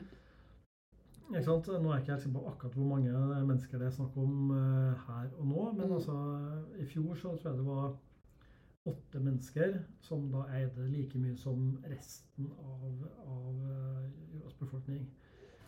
Sant? Mm. Og, og dette går hurtig eh, Mm. mot et enda lavere antall enn åtte. Det, det forteller liksom litt om hva slags type rikdom de sitter på. Ja, det er helt Ikke vanvittig. sant? Så, så Solkongen i Frankrike blir jo en smågutt i forhold Mm. til eh, Mm. Jeff Bezos eller mm. Elon Musk. Men tenker du at vi da kan eh, At de skattene som eventuelt de skulle betale, kunne blitt uh, distribuert Ja. rundt i verden på ulike måter? Ja. Mm, og, til, og til områder hvor de trengs mer enn andre? det, er, det er en omfordeling som Mm. må til. Og, og, og det interessante er at hvis du spør disse menneskene, Zuckerberg, Musk, Bezos, Mm. så sier de jo ja. Mm. De har ikke noe problem med å betale mer skatt. i. Det er bare ingen som ber dem om å gjøre det. Systemet er ikke der. Så, Mm. så, så nei, dette er jo ikke enkelt. Nei, det er dette, ikke dette det. er kjempekomplekst. Og igjen så er det et globalt problem. da. Mm, det det. Norge kan ikke ha, ha en sånn type skatt. Mm. Så da flytter bare alle sammen til Sverige, ikke sant? Eller, Mm. eller til Sveits, sånn som de gjør for tida. Mm. Eh, ikke sant? Så, så, ikke sant? så du må ha en mer eller mindre global modell. Da. I hvert fall ganske stor regional. Men, Mm. men det er jo, ikke sant? dette er det også forska på Mm. og, og, og liksom regna på. Og, og liksom med en relativt liten skattlegging av, eh, av liksom den rikeste 1 da, så dekker du borgerlønn for resten. Det er ganske utrolig. Mm. Tenk Det, det, ja, det er et tankekors. ja, det er et tankekors. Det er ikke Ja. sikkert at altså, ikke sant? Man tenker ah, f- eh, borgerlønn ikke sant? Det høres ikke så flokkende ut. Men altså Nei, men altså tenk litt, tenk litt mer på det. Altså Tenk litt grundigere på det. Hva ville du gjort Mm. hvis pengene du trengte, var tatt hånd? Hva Mm. ville du gjort da? Ikke sant? Mm. Ville du fremdeles kjørt den der lastebilen Mm. hvis du kunne velge? Ikke sant? Ville du skrevet en bok i stedet? Mm. Ville du øh, gjort ferdig den utdannelsen du begynte på, men som du Mm. ikke hadde råd til å fortsette på? Jeg sier, ja. Ikke sant? Ville, Mm. du, ville du øh, hjelpe eldre på et Mm. gamlehjem? Kanskje du vil ta deg av din gamle mor i stedet for å sende henne bort på et gamlehjem? Kanskje du vil ta deg av dine små barn i stedet for å sende dem bort på Mm. barnehage? Ja. Ikke sant? Altså, det er ikke noe gærent med verken gamlehjem eller barnehage, bare for å være veldig tydelig på det. De gjør en fantastisk jobb. Men grunnen til at vi har de, er for at vi skal jobbe. Mm. Vi sender bort våre gamle, og vi sender bort våre små, fordi at vi skal kunne jobbe. Mm. Det er den eneste grunnen til det. Ja, nei, altså det er utrolig gode argumenter. For, eh, og eh, det kommer sikkert til å være en overgangsperiode hvor Mm. eh, man må finne ut av effektene. Jeg vet ikke hvordan den overgangen vil være da, før man Vanskelig. finner ut av det. Men det er klart, skal du gå fra å ha da noe å gjøre, selv om du ikke føler at det er det du ønsker å gjøre, så, har du, så vil innsatsen din eh, ha et, eh, en effekt på noe, Mm. og dermed kanskje ha en form for mening. Mm. Og så er det kanskje eh, veldig mange som ikke Og det vil jeg anta at det er mange mennesker som ikke trives i jobber hvor man tross alt ender opp med helseplager av ulik sort eh, pga. yrket sitt. Mm. Om det er fysisk eller psykisk. Men det blir spennende med alle disse studiene Mm. som kommer nå. Eh, eh, de studiene som ser på effektene av da f.eks. borgerlønn i noen områder. Mm. Um, jeg hørte nå at OpenAI er med å gjøre en studie, de òg, på å se på effektene av borgerlønn. Jeg tror de faktisk kjører selv et av de største prosjektene på Ja. borgerlønn Ja. noensinne. Så det er, det er for tidlig å trekke noen konklusjoner ut av de. Mm. Men, men det, det er interessant at de gjør det. Det, det peker jo i en eller annen retning, det òg. Mm. Det er veldig interessant. Kanskje det er ganske enkelt i noen tilfeller. En lett overgang. En ganske god transaksjon av man mister noe, men får noe annet. Mm. Men i andre situasjoner så eh, Og for noen mennesker så er det kanskje ikke så den overgangen så lett. Nei. Eh, Og det vet vi ikke effekten av ennå. Nei, ikke sant. Det er et, Mm. øh, det er et godt poeng. Altså, men, men øh, altså, det har jo vært noen, øh, noen sånne prosjekter ikke sant? rundt Mm. omkring. En god del, faktisk. Men de alle sammen er små. Mm. ikke sant? Og, og de er, de er begrensa i tid. Det er uttesting, da. Mm. Ikke sant? Det er ikke pga. at man må. Mens det vi snakker om her nå, er liksom sånn Her har vi ikke så mye valg. Altså når, når arbeidsledigheten plutselig begynner å altså, La oss ta et tall. La oss si at plutselig blir 30 da. Mm. Ikke sant? Det Mm. er jo eh, Da, da, da har det vært Mm. vanskeligere en god stund. Så, men, men de prosjektene som har vært kjørt, da, eller de Mm. uttestingene som har vært kjørt, har jo eh, Det de har hatt til felles, er jo at uh, folk har tatt mer utdannelse. Mm. Helse har gått opp, ikke Mm. minst hos barn, fordi at man har tatt med barn til lege. Sant, som man ellers ikke ville ha gjort. Mm. Gründerskap har gått opp. Kriminalitet har gått ned. Interessant. Det er interessant. Så liksom stort sett eh, positive eh, effekter. Mm. Og så er egentlig studiene litt sånn litt små. Du kan ikke trekke noen sånne Mm. veldig klare eh, konklusjoner. Nei. Men jeg tror jo at alle sånne overganger for oss mennesker er vanskelig. Du ser det med pensjonister òg, ikke sant. Mm. De, de jobber og svetter et langt liv, Ja. og så gleder de seg til den dagen de er pensjonist. og så feirer de den dagen. Og så første året så sliter de skikkelig. For at det er bare sånn Nei, hva skal jeg gjøre, liksom? Mm. De har ikke tenkt på hva de skal gjøre, da. Nei, Har glede seg så. Ikke sant? Ja, ja. Og, så kommer de etter hvert inn i en sånn greie Mm. hvor de finner andre ting de kan gjøre. ikke sant? De Mm. finner andre likesinnede, de finner Mm. noen de kan hjelpe. Mm. ikke sant? Kanskje, kanskje plutselig begynner med en sånn leksehjelp, Mm. eller de eh, finner en sånn community hvor de Mm. kanskje lærer bort noe de kan som ingen andre yeah. kan. Kanskje Mm. lærer de et nytt språk, osv. Mm. osv. Mm. Den der feriegreia at vi skal reise og se hele verden, den tror jeg går veldig fort. Jeg tror det samme typisk vil skje her. Det vil gå en tid sant, hvor du føler at eh, livet ditt ikke har noe mening for at du har mista jobben din. Du har Mm. ikke noe å stå opp for om morgenen. Du Mm. føler ikke at du er verdifull. Mm. Du har ikke det nettverket som du hadde på jobben. Mm. Men hvis man går liksom litt dypere ned på alt det her, da, Mm. så er alt det her er ting du kan ha på andre områder. ikke sant? Mm. Jeg Mm. er helt sikker på at du kan finne mening i livet på andre måter enn å ha en jobb. Altså, Jeg elsker jobben min. Eh, Jeg tror ikke den kommer til å bli fullstendig automatisert bort med det aller første. Men altså, jeg er helt sikker på at jeg kunne funnet god mening altså, med å ha gjort andre ting. Eh, ikke sant? Så alt det der ikke sant? Mm. Kan ha andre relasjoner enn på jobb. Kanskje man til og med skal snakke liksom, med, med partneren. da. Mm. Prøve det for en forandring. ikke sant? ja, eller kanskje man blir ferdig med arbeidsoppgavene sine som man har satt seg for den dagen. ja, Og, så, og, og slipper å overføre det til neste. Eh, ja, bruke teknologien, og så har Ja. man en tretimersdag fordi Ja. den tar seg av mye, men du er nødvendig fortsatt. Jeg tror, Mm. jeg tror veldig mange gjør jobber i dag ikke fordi at de realiserer seg selv, Mm. men for at de trenger mat eh, på bordet og klær på Mm. kroppen. Sant? Og, og at hvis pengene da er tatt vare på, at du da kan være altså, vel så lykkelig, mer lykkelig kanskje, ved å gjøre noe annet da, som kanskje er Mm. nærmere hjertet ditt. Om det er liksom å lære jenter tolv år å spille Mm. håndball, da. Eller, eller om det er liksom å rydde plast fra strendene, eller, Ja. eh, eller, Ja. eh, eller kunst, eller poesi, eller Ja. Leksehjelp, altså. Ja. Whatever. At, ikke sant? Hvem er det som skal si at eh, det er mindre verdt å ta seg av sin Mm. gamle, gamle mor, liksom, Mm. enn å jobbe i en bank? Og som du sier, eh, jeg syns det var fint at du eh, nevnte pensjonister. Fordi jeg tror det du sa om å finne, finne nye nettverk, nye grupperinger og nye likesinnede Kanskje aktiviteter som man går på, eller nye interesser som vekkes. Mm. At det blir ekstremt uh, viktig også, sånn at man får eh, en eh, rik hverdag. Mm. eh, og opprettholder relasjoner og nettverk og, og input. Det trenger man jo. Ja, det trenger Jeg trenger tror ikke man liksom skal gå fra å være veldig sosialt og krype under en stein, liksom. Ja, Det funker jo ikke. Men det finnes jo mange, mange andre arenaer man kan ha de relasjonene på. Og Mm. man har jo en del relasjoner i dag også som man kanskje kan ta bedre vare på, da. Ja. Det er ikke noe, er ikke noe om det. Besøke den grandonkelen som man ikke har sett på ti år. Ja, ja, ja. Men, eh, men jeg syns ja, det er et, eh, du, har, du har litt overbevist meg om at det er mulig at dette kan gå. Jeg vet ikke hvorfor jeg har noe sånne hmm, eh, behov for å liksom eh, være djevelens advokat i dag, men, men, Ja. men, det er jo ikke lett, ikke det er, det, er det er fordi det er så komplekst. Ja. Så, jeg, så jeg bare håper at Ja, jeg tenker sånn Det må jo begynne å planlegges snart. Rett og slett Verden. altså samfunn, samfunnsstrukturer, arbeids... eh, altså Én ting er det på en måte selve det med hvordan skal hele arbeidslivsstrukturen være, Mm. eh, og eventuelt hvis man skulle hatt en form for garantilønn eller borgerlønn.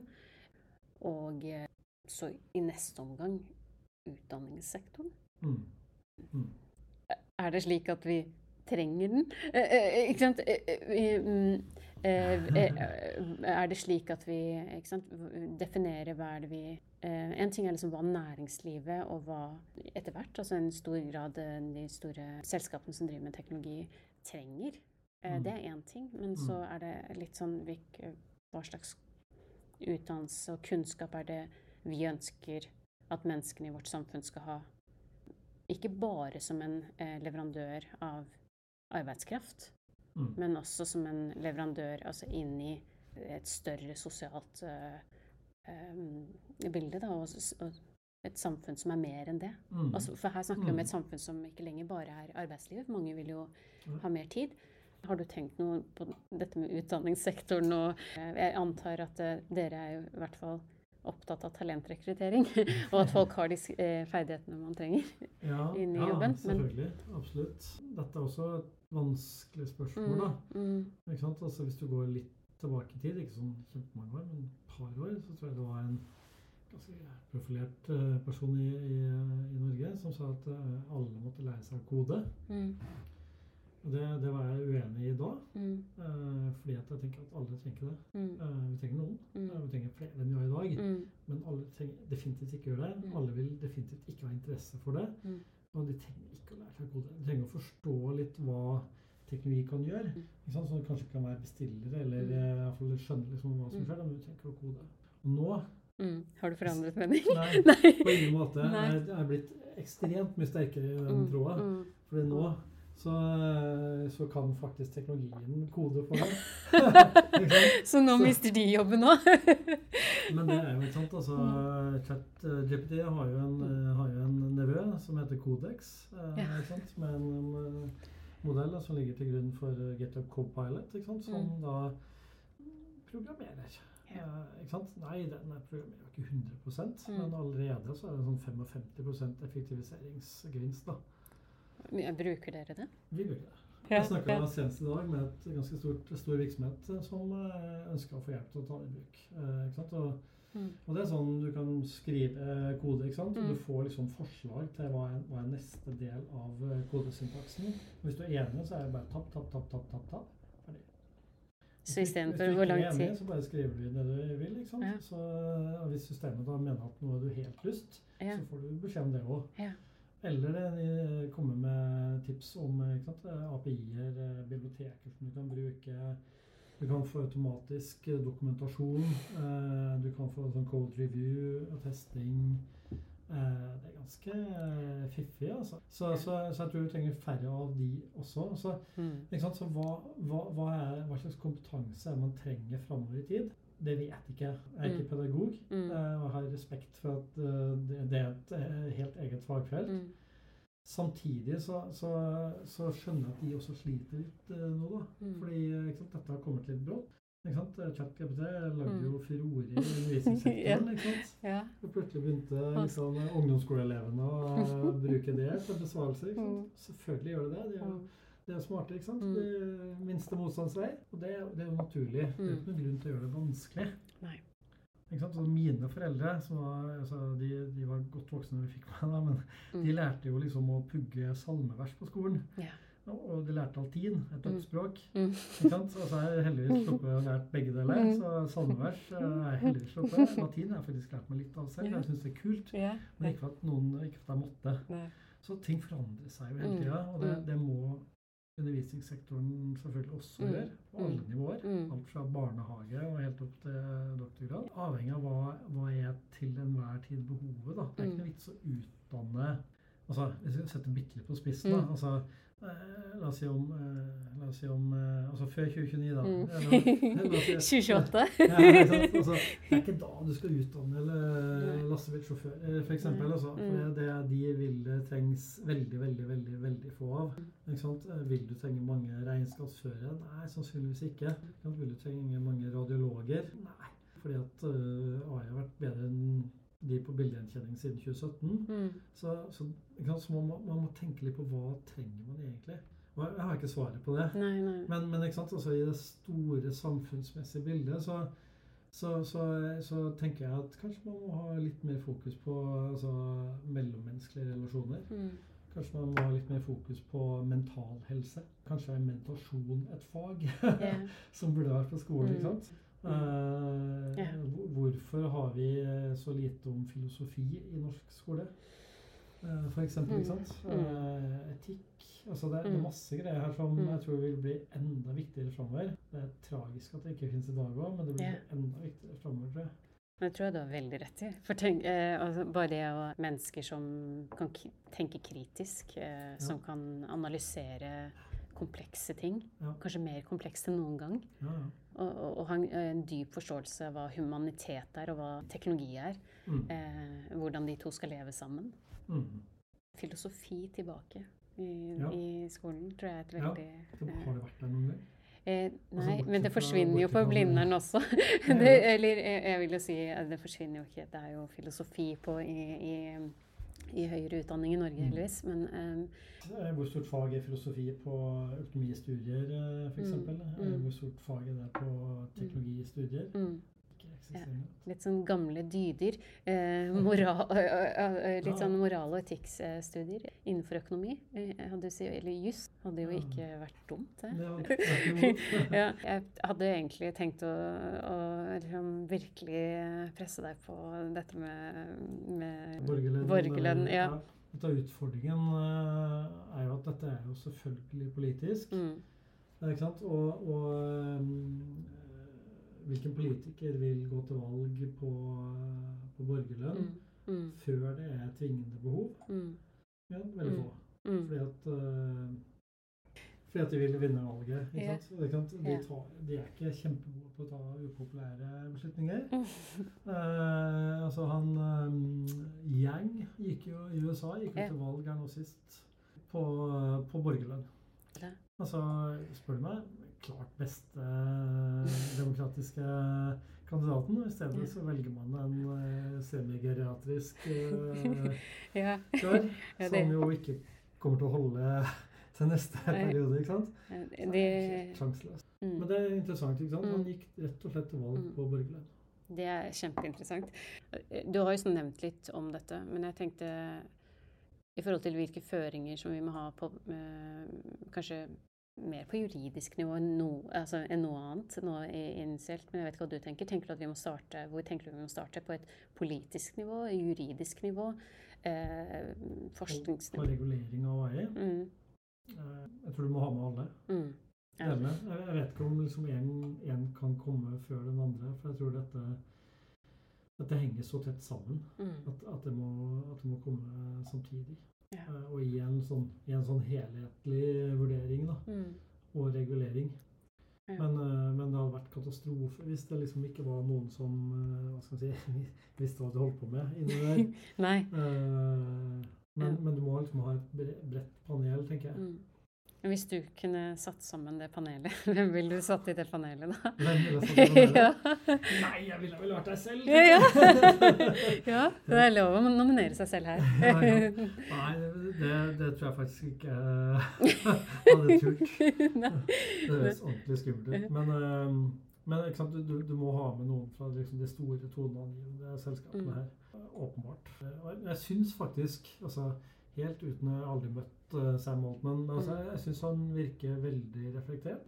Eh, jeg liker at de faktisk er en Altså, dette har de fått mye pepper for, da. Mm. Ikke sant? OpenAI, og så Mm. plutselig var det not so open AI. Mm.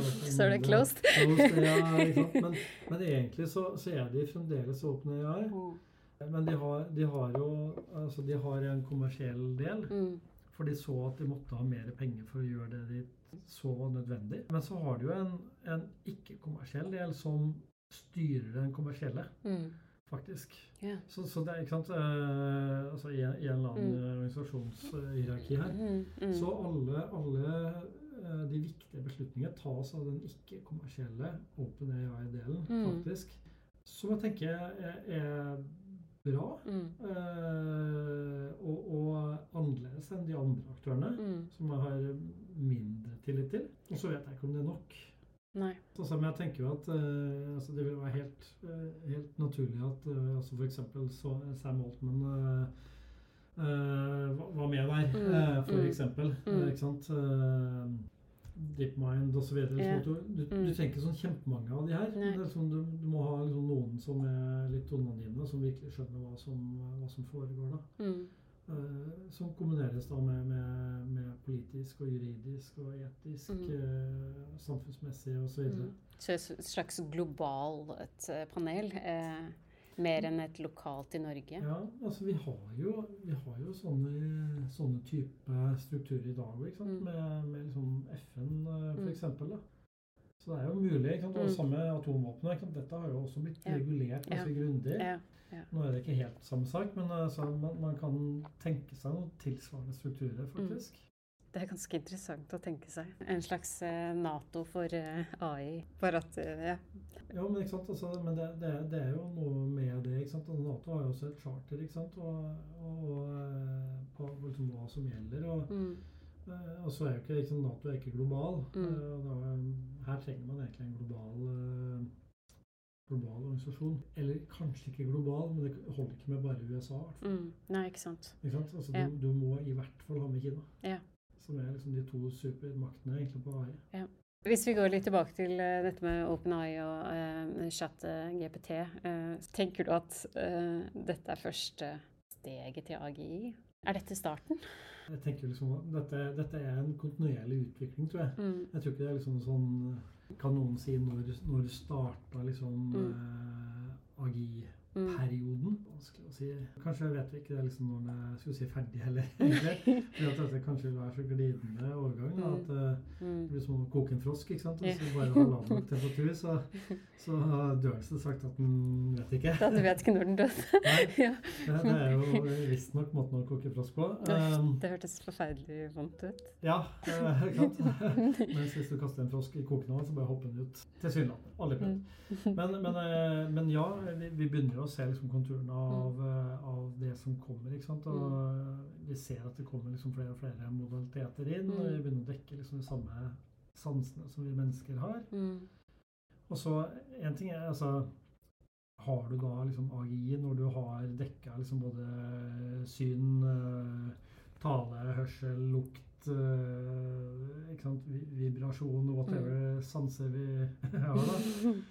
Kanskje, kanskje ikke. Altså, det, du har ikke dermed sagt at eh, teknologien er bevisst. Så, så jeg, jeg tror at dette vil være en sånn gradvis utvikling Mm. eh, over tid. Men jeg tror fremdeles at i 2029 med liksom eh, allesteds teknologi, teknologi, som faktisk er, kan gjøre alt det vi kan gjøre Mm. kognitivt, så, så er vi nok der. Tror, tror du det? I er 2029, ja. Mm. ja. Det tror jeg. Og så eh, ikke sant, eh, singularity og Mm, mm. hva, hva jeg sier, eh, så superintelligence er Who Ja. knows? Eh, Men da snakker vi ikke om eh, et selvbevisst system? Nei, Nei. ikke nødvendigvis, men et, men et eh, system som, eh, som gjør alt det mennesker kan gjøre, minst like godt. Og det, ja. Altså, på, på noen områder så er de jo der allerede, ikke sant? Men, men utfordringen er liksom på alle mulige områder. da. Men, men eh, klart vi ser jo det allerede òg med GPT4, ikke sant? Som, mm. som har noe, noe, altså noe selvlæring i seg. Som eh, det akkurat kom ut på et paper på for noen Mm. få dager siden. Som er litt, sånn, litt overraskende. Og, og det at det er overraskende, er jo interessant. da. Ja. At det betyr at det liksom kanskje ikke var en tilsikt. da. At det ikke var planlagt? At det bare skjer? Det bare skjer. Mm. Så du har helt rett. Ting, ting må planlegges og Mm. reguleres. Folk snakker så mye om bevisst AI eller AGI. og eh, Mm. Tror du det er så viktig om de har en bevissthet som oss, eller Det kan jo hende at deres på en måte bevissthet ser helt annerledes ut, Mm. og at det ikke trenger å være, uh, ha noe i nærheten av det vi har. Så jeg syns du stiller det spørsmålet veldig godt. Altså, spiller det noen rolle, egentlig? Så egentlig, deler av den teknologien kan jo allerede i dag tilsynelatende Mm. se ut som den er bevisst, men vi vet jo at den ikke er det. Ja. Men den har såpass mye informasjon ikke sant? og har liksom skapt seg et verdensbilde. Og, og ikke sant, med de hundre og et eller annet eh, millioner som bruker det her da, titt og ofte hver dag, Mm. så skaper det seg et enda bedre verdensbilde. Mm. Som, som jo ikke helt der vårt bilde er. Mm. Men det er ikke sikkert at det noen ganger kommer dit heller. Mm. Eller at det er riktig. Altså, er dette et intelligent system? Hvordan definerer intelligens? da? Ja. Er det bevisst? Okay, Spørs om du definerer bevissthet, da. Mm. Og dette er jo sånn fort på vei til liksom litt både filosofi og, og litt forskjellig. Men, Mm. Ja. men, men jeg tenker at det ikke er, er så farlig. Altså, jeg, jeg tror faktisk ikke at eh, AI vil bli bevisst på Altså, Kanskje aldri. Mm. Eh, eller eh, ikke på veldig lenge. Etter 2029. Mm. Mm. Men jeg vet ikke om det er så viktig heller, egentlig. Altså, jeg- velger, jo, jeg velger å se på AI som teknologi. Jeg, jeg prøver så langt jeg kan å unngå å bruke liksom personlige pronomen på, Mm. på teknologi. Mm. Jeg syns det er uheldig. Og hele den der eh, hva heter det, sånn antropomorfisering Mm. syns jeg er litt sånn eh, Jeg tror det er litt uheldig, for at det gjør at vi kanskje behandler teknologien litt uh, feil òg. Altså, ikke sant, når, når jeg har en sånn ro- robotstøvsuger hjemme, ikke sant sant. yeah. Den har jo blitt kalt Lille My av, av samboeren, ikke sant. Mm. Og når Lille My kjører seg fast under sofaen, da, Mm. Da, da kommer det veldig sånn, eh, sånn pusestemme fra samboeren. Bare sånn 'Å, dakker Lille My, du flytter under sofaen, du. Nå skal mamma ta deg fram.' Ikke sant? Bare sånn Give me a break. Det er teknologi. ikke sant? Det jo, men dette er sånn som vi mennesker ofte gjør. ikke sant? Folk Mm. har jo navn på bilene sine og what not. ikke sant? Mm. Eh, og noen utvikler jo liksom kjærlighetsforhold til teknologi, Mm. eh, som er veldig veldig rart. Synes jeg. Mm. Da er det mye annet som er gærent òg. Men så, samtidig så spiller det kanskje ikke noen rolle om hvis, hvis den eh, Altså hvis den eh, programvaren eller maskinen kan eh, replikere eller imitere eller til og med skape dekke et behov, Mm. hva spiller det for noen rolle om Det er litt sånn Hvis du, som du, mm, hvis du lager eh, mat som er, eh, som er eh, produsert i en lab, Ja. eller som du spiser mat som er produsert i en lab, eh, og den dekker eh, behovet for næring, Og du ikke merker forskjell. og du ikke merker forskjell, Nei. spiller det noen rolle om da? Jeg tror Eh, egentlig ikke det. Jeg, jeg tror mange liksom er så veldig opptatt av det her fordi at man har liksom sett masse sånn science fiction-filmer fra Hollywood. mm, ikke sant? Liksom Mm. Terminator og alt mulig rart. da. Vi jeg tenker at ah, det øyeblikket hvor AI blir selvbevisst, mm, da vil de snu seg mot menneskene og så vil de utrydde alle menneskene. mm. ikke sant? Ja, det er jo noen som tror det. Ja, ja, Ja, ja. ikke sant? Og så tenker jeg at hmm, skal vi se, hva er det som skal til for at det skjer? Det er ganske mye. Mm, Ikke sant? Eh, Du har ikke, du har, du har ikke liksom én global AI. Det fins ikke i dag. Nei. Eh, Ikke sant? Eh, ChatGPT er ikke i Mm. nærheten av å være det. Kommer alle til, eh, OK, skal skal passe seg for å si aldri noe nå i dag. Men den er ikke der, eh, og, og ikke i nærheten av å være det heller. Og ingenting tyder på at det kommer til å liksom være én sånn global AI som skal styre verden. Mm, Det, det tror jeg er uheldig mm, faktisk. Det er risikabelt. Jeg tror jo mer man kan demokratisere både tilgangen til AI og, Mm. antallet store systemer, da, jo bedre er det. Ja. Ja. Utfordringen nå er jo at sant, all forskning på det her Ikke all forskning, men den beste forskningen, dessverre, den mm, er nå ikke i akademia lenger, som den var mm, inntil for ikke så mange år siden. Men nå er den beste forskningen det er jo på disse private forskningsinstituttene. ikke sant? mm, mm. OpenAI, DeepMind Ja. osv. De, de, er- de betaler bedre. Selvfølgelig gjør de det. Bedre lønninger. ja, ja. Mm. Sannsynligvis Mm. ganske betydelig bedre. Mm, Um, ikke sant? Og nå, er klart når du får 10 milliarder dollar av Microsoft da, så, Mm. til, å, til å utvikle videre, så mm, det er ikke så mange forskningsinstitutter som får 10 milliarder dollar nei. i Nei. en sekk. Nei. Eh, Så, så det er jo noe, noe greier her. Jeg, jeg mente jo ikke å si at det, er folk, dette er mennesker som har drevet av penger. Jeg, med, det, ikke, jeg mente mer sånn eh, Både den biten, men også det faktum at du, Mm. du har alle muligheter til å teste ut hva du enn måtte ønske. Mm, mm, Så for det. nysgjerrige eh, måte, mennesket som ønsker å finne svar på gåter og, spørs, og, og løse problemer, så er jo det kanskje den største insentivet noensinne. Men Ja. med penger så kommer også muligheter til å faktisk gjøre SV bedre forskning. Ja. Ja. Mm. Det er jo en utfordring. ikke sant? Også Hvis vi ender opp med liksom å få liksom, eh, fire sånne Mm. store språkmodeller da, som Mm. etter hvert er multimodale, og liksom de, de styrer alt. Eh, Men samtidig så ser man egentlig en utvikling nå, altså bare de siste ukene, andre veien egentlig, hvor, hvor det utvikles eh, også store språkmodeller, men ikke like store kanskje, Mm. men på mindre områder. ikke sant? Mm. Eh, Abu Dhabi har utvikla sin egen. Ja, ja. Hvorfor har de gjort det? Jo, fordi at arabisk språk var underrepresentert i, eh, i uh, GPT. Mm.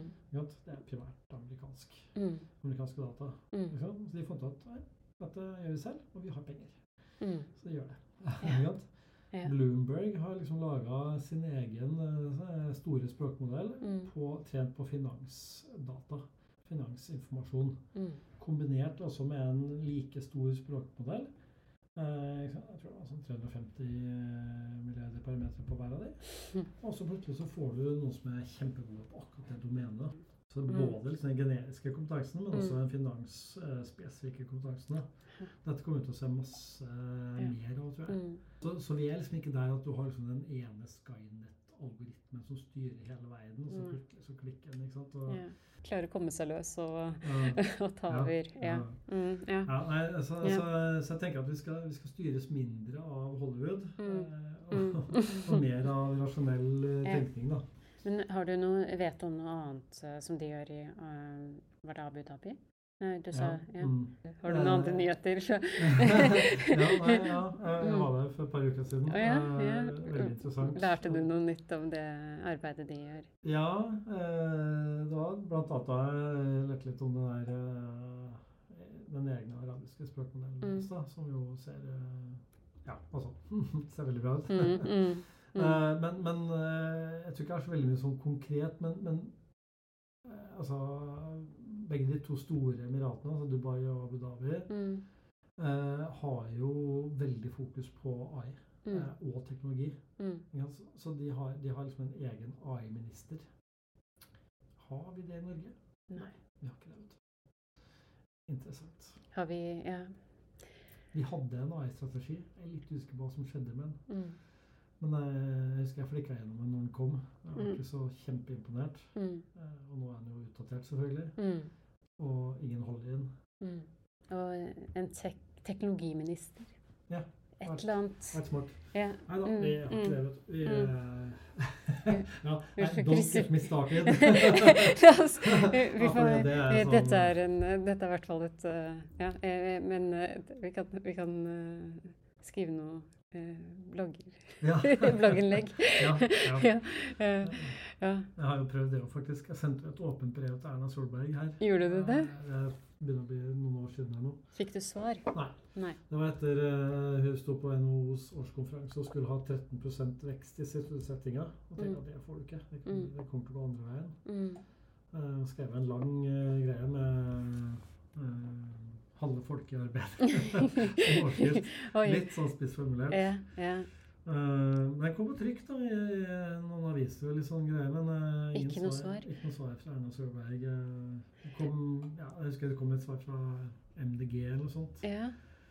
men som uh, Ja, det var Det, Det, var, det var, Ja. pa- passa ikke inn i noen ting. Det gjør det De jo ikke. De prøvde å få tilpassa det, det Mm. innlegget til sin politikk. Og det, Mm. Nei. nei. Men, hva, men jeg tenker at kanskje man burde ja, Kanskje man må skrive et sånt eh, oppropsbrev. Eh, Ja. som, eh, open, som, AI-forskerne gjorde nylig. Ja. Eh, Kanskje det. ja. Jeg vet ikke om du har lest Max Tegmark sin bok? Den, Jo, ja, du ja, har det? ja. Ja. Fordi han, jeg, jeg- må innrømme at for han karakteriserer jo da tre ulike eh, typer tech-folk. eh, Hvor han eh, kaller noen for digital utopians, som er de, som Larry Page sier han, Mm. som tror på at det er mulig å bygge AI, AGI en eller annen gang fram i fremtiden. Men det er liksom det er mest sannsynlig ganske langt fram i fremtiden. Mm. Og så har du det som han kaller for teknoskeptisk. Skeptics. Eh, eh, som er eh, sånn som An- Andrew Ng, som jeg tror Mm. det uttales som. Mm. Som ikke Mm. tror det kommer til å skje med det første, og som ofte gjerne sier at dette trenger vi ikke å bekymre oss for i det hele tatt. Og så har du da Stuart Russell og sånne type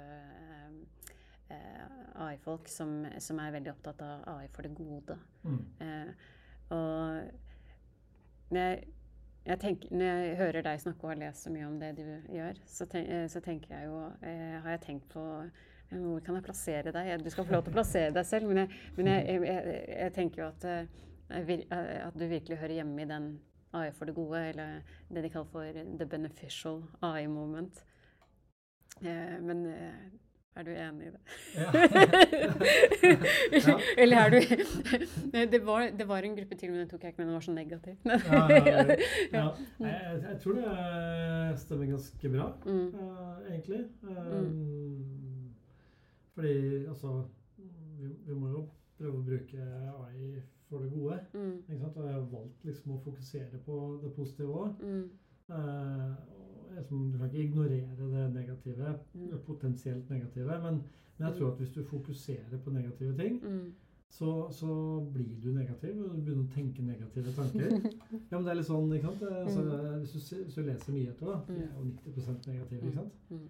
Du blir så deppa. Det er jo, det er mentalt skadelig å lese nyheter. Mm. Ja, det er jo egentlig det. Ja, det er, det Det burde burde ha vært uh, aldersgrense og eh, advarsel på, på nyhetene, egentlig. ja, Jeg ser på pandavideoer etterpå. Ja. For å bli glad i Er er de? Ja, det er Ja. veldig morsomme. Ja, det annet, det er et eller annet med det, altså. Det, Mm. altså jeg var og snakket med Chris Hovde på hans Mm. podcast her for litt siden. Han, han sa at han slutta helt å, å se på nyheter og høre på nyheter Mm. for at det var så negativt. Og uansett hvilken liksom, uh, nyhetskilde han gikk på, Mm. så var det så mye negativt at han måtte bruke så mye tid etterpå på å jevne ut med positive ting. da, Mm. Det hadde han ikke tid til. Nei, så det er bedre å bare unngå det. ja, jeg tror ikke jeg har kommet helt dit. Jeg er Mm. dessverre litt sånn, litt sånn, eh, litt sånn nyhetsjunkie. Eh, Men det er klart, altså, man får jo tilpassa nyhetsfeed. Altså, Mm. min Google Newsfeed den inneholder jo stort sett eh, liksom large language models, tennis og ski. og så krydrer jeg med bitte litt krig innimellom. da. Krig og ærlighet. Nei, jeg er nok en sånn positiv, ja, tror jeg. Mm. Eh, det, det stemmer nok. Mm. Eh, og hvis vi først har kompetanse og kapasitet på noen ting, tenker jeg at hvorfor ikke bruke det til der det gir mest mulig positiv nytte, da. Mm. Det tror jeg kan være bra. Og så tror jeg kanskje at uh, Andrew har uh, endra litt mening, for den boka begynner å bli et par år gammel nå. Den, og det er jo det som er så eh, litt som du sa tidligere. Ja. Eh, årene går veldig raskt i AI-land. Jeg tror den kom ut i 2017, og det er Ja, jo ja. eh, Altså, ja. Ja. Det er jo En helt annen generasjon. et- ja, det er en annen generasjon. Ja. Ja. Mm, mm, Ja, det mm. er Ja. risikosport å skrive bøker for tida. Mm. Ja, det er jo det. Om dette, i hvert fall. Ja. Men det er like, jeg tenker det er, det er en viktig bok å lese hvis man er i feltet. Ja, ja. Ja. Litt av det du har sagt i dag, er jo også en sånn tro på at mennesker eh, klarer å navigere dette landskapet. Mm. At, eh, at det er litt opp til oss. Ja, jeg, jeg tror jo det. Altså, Mm. Det, det ville vært veldig trist hvis vi bare skulle liksom legge oss på ryggen og dø. Mm. Altså, det, det er robotene som styrer, liksom. Jeg tror ikke det er sånn. Mm. Roboter er teknologi. eh, Mm. Algoritmer, AI er teknologi. Eh, Mm. Det er vi som utvikler det. Vi kan styre det. Man må jo begynne å styre nå. Yeah. For ellers så begynner AI å utvikle AI. Jeg har gjort det en god stund, egentlig, Mm. men foreløpig under veldig kontrollerte former. da. Mm. Men nå med disse store modellene, så, så er det så uoversiktlig. Så, Ja. så, eh, Vi må ta grep nå. Mm. Men, men ja, det er vi som er i styringa. Det er vi som bestemmer. Og vi kan velge å få en god verden, sånn som Mm. det er et lite glimt av i 2029. Eller, eller vi kan velge å liksom gå eh, fullstendig dystopisk, liksom. Mm. Litt opp til oss. Og, og de politikerne vi velger. Ja. Det er jo helt uh, ubestridelig at mulighetene er veldig oppløftende, Mm. vil jeg si. Og veldig inspirerende. Mm. Okay. Ja. Og det er jo også veldig inspirerende å prate med deg. Hvor ser du deg selv om eh, ti år? Hvor, hvor ser du deg selv i 2029? Har du noen planer for deg selv? Hvor du vil bevære? Hva er dine mål? Kanskje, kanskje jobber jeg ikke 100 Mm. eh, fordi at jeg ikke må. Kanskje har jeg liksom såpass mye teknologi og personlig intelligente assistenter som eh, kan ta Mm. veldig mye av jobben. Mm. Kanskje jeg kan jobbe 60% eller noe sånt, og så Mm. kan jeg stå på ski eller noe sånt eh, resten av tida. Mm. Eller lese bøker eller et eller annet. Ja. Eh, Jeg tror det kunne vært helt fint. Ja. Jeg tror jeg kunne levd helt fint med det, altså. Ja. Et, Jeg eh, prøvd. Nei? Det kan jo hende det bare blir en overgang der. Det, det er nok en, er overgang som nok eh, vil være vanskelig uansett. Ja, den lille dippen etter Ja. ja. Etter de første tre skiturene liksom bare sånn OK, hva, hva mer, hva mer er det, liksom? ja. ja. Men, eh, eh, en ting jeg også, eh, før jeg slipper deg helt eh, En ting jeg lurer på, og alltid lurer på, er hvilke mennesker, eller om det, altså, hva dine inspirasjonskilder er. Eh, hvem er det, eller hva er det som Mm. inspirerer deg, eller har eh, inspirert deg? Ja, eh, jeg skulle si en sånn type som blir lett inspirert. Jeg, jeg tror kanskje liksom den første inspirasjonen min nok var min far. Mm. Um, det er kanskje mange som sier det, ikke nødvendigvis så superoriginalt. Men, men han, var, altså, han reiste liksom verden rundt og, og for FN, da, altså Ja. FNs industrielle utviklingsorganisasjon. Mm. Så han dro til utviklingsland og hjalp de å ja, bli flinkere. da. Mm. Både på et sånn nasjonalt nivå, men også i ja, bransjer og, og, og enkeltselskaper. da. Mm. Jeg syns det var liksom utrolig fascinerende liksom at man kunne gjøre det. Liksom, Mm. Reise rundt i hele verden og gjøre sånn type ting. Mm. Så jeg tenkte liksom ah, det, det skal jeg gjøre når jeg blir stor. også. Det, det gjør jeg ikke i det hele tatt. Eh, Men, men jeg syns Jeg tror jeg har fått med meg mye ut av det. Det ene er at uh, verden er stor. Mm. Norge er et bitte lite land helt i utkanten av den store verden. Mm. Det fins veldig mye mer. Eh, Det er et eller annet med, med noe respekt Mm. rundt liksom forskjellige kulturer eh, som, som liksom har kommet veldig inn med morsmelka, som, Mm. som jeg tror er viktig. Og Mm. blir bare viktigere og viktigere. Altså, ja, Norge er et lite land langt ute i periferien, men, men altså, vi må jo prøve å bevege oss litt mer inn mot Mm. eh, at vi ser at vi er en del av verden, og verden er stor, Mm. og vi er liten og ubetydelig. Um, men liksom det der med å hjelpe si, land eller selskaper eller Mm. bransjer, da, det, det er jo Mm. noe vi prøver å gjøre også i Nextbridge. Mm. Og som jeg syns kanskje er det mest stimulerende og, og eh, verdifulle vi gjør. Da? Mm. Hvis vi kan gjøre noe bra for planeten, Mm. eller men, og eller menneskene som bor på planeten, så tenker jeg Mm. at det er utrolig stimulerende og, og, og givende. da. Mm. Og så gjør vi jo selvfølgelig masse annet som kanskje er litt mer sånn man hjelper en annen bank å bli litt mer lønnsom, da. Yeah, yeah. Men det kan jo være greit nok, det. ikke sant? Kanskje, kanskje er systemene vi innfører, da, med på å gjøre hverdagen til folk som jobber i banken, da, bedre. Kanskje um, Altså, det er en fordel at banker går bra, egentlig. Mm. Det er veldig uheldig når banker går konkurs. Fordi både privatpersoner og selskaper har lån der. Så, så ringvirkninga av at banker går dårlig, er ganske stor. da. Så man kan tenke sånn òg. Det, det prøver jeg å gjøre innimellom. Men å, å prøve, å, ja, prøve å bruke kompetansen til noe bra, da. Det, det kjenner jeg blir inspirert av. Ja. Det forstår jeg veldig godt. Og jeg forstår også den, eh, far, ja, den farsinspirasjonen, og foreldreinspirasjon, er eh, interessant. Eh, heldig som har hatt i eh, den Altså det er så spennende bakgrunn du har. Mm. Eh, og det er så spennende arbeid du gjør. jo, takk. Ja. Jeg syns jo det selv òg. Ja, så veldig, jeg syns det er inspirerende å høre på, og gøy å høre om. Eh, og så ikke minst er det eh, veldig inspirerende at eh, du har eh, en interesse for å bruke AI for det gode. Ja, Mm. og utvikle AI for det gode. Eh, selvfølgelig så kan man definere det gode på mange måter, men et samfunn som fungerer eh, godt, er også en god ting. Eh, så det er veldig inspirerende å høre om. Veldig mye fine, inspirerende tanker som du har delt. Ja, nei, takk for det. Altså, dine spørsmål får meg også til å tenke.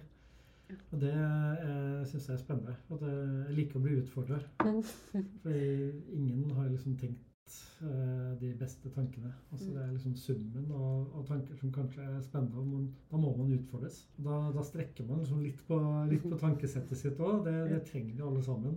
Jeg har tenkt det så mange ganger og tenker det fremdeles, så det gjør vi alle sammen. Ja. Jeg tenker den, altså, at man kan ha, være uenig, eh, eller til og med eh, lufte en tanke eh, som noen kanskje ikke ønsker å ta der og da. Mm. eller løfte et tema opp eh, som ikke er helt der man har fokuset sitt. Det er kanskje ikke akkurat eh, det er nesten, Noen ganger kan det være en forstyrrelse, men det tar liksom alt, alle de rare spørsmålene og innspillene og det som kanskje var litt uh, utenfor uh, akkurat det temaet på, strak hånd. Så dette setter jeg veldig pris på. Så dette var veldig hyggelig. Det var det. Ja, Absolutt. Jeg håper jeg får snakke med deg igjen. Det Når som helst. ja. Tusen takk, Lars. Mm. Takk skal du ha. Etter intervjuene med dr. Eric Daimler og Lars Rinnan har jeg tenkt på hvor viktig det er at folk flest får vite mer om hva AI kan bety for dem, og hva de kan bety for AI. Dette kan innebære at vi må slippe nysgjerrigheten løs og utforske ulike AI-verktøy som kan være nyttige i våre liv. Det kan også innebære at arbeidsgivere og utdanningsinstitusjoner skaper rom for opplæring og utforskning av AI. Én time med utforskning i uken kan gi enorme brukerfordeler innen kort tid.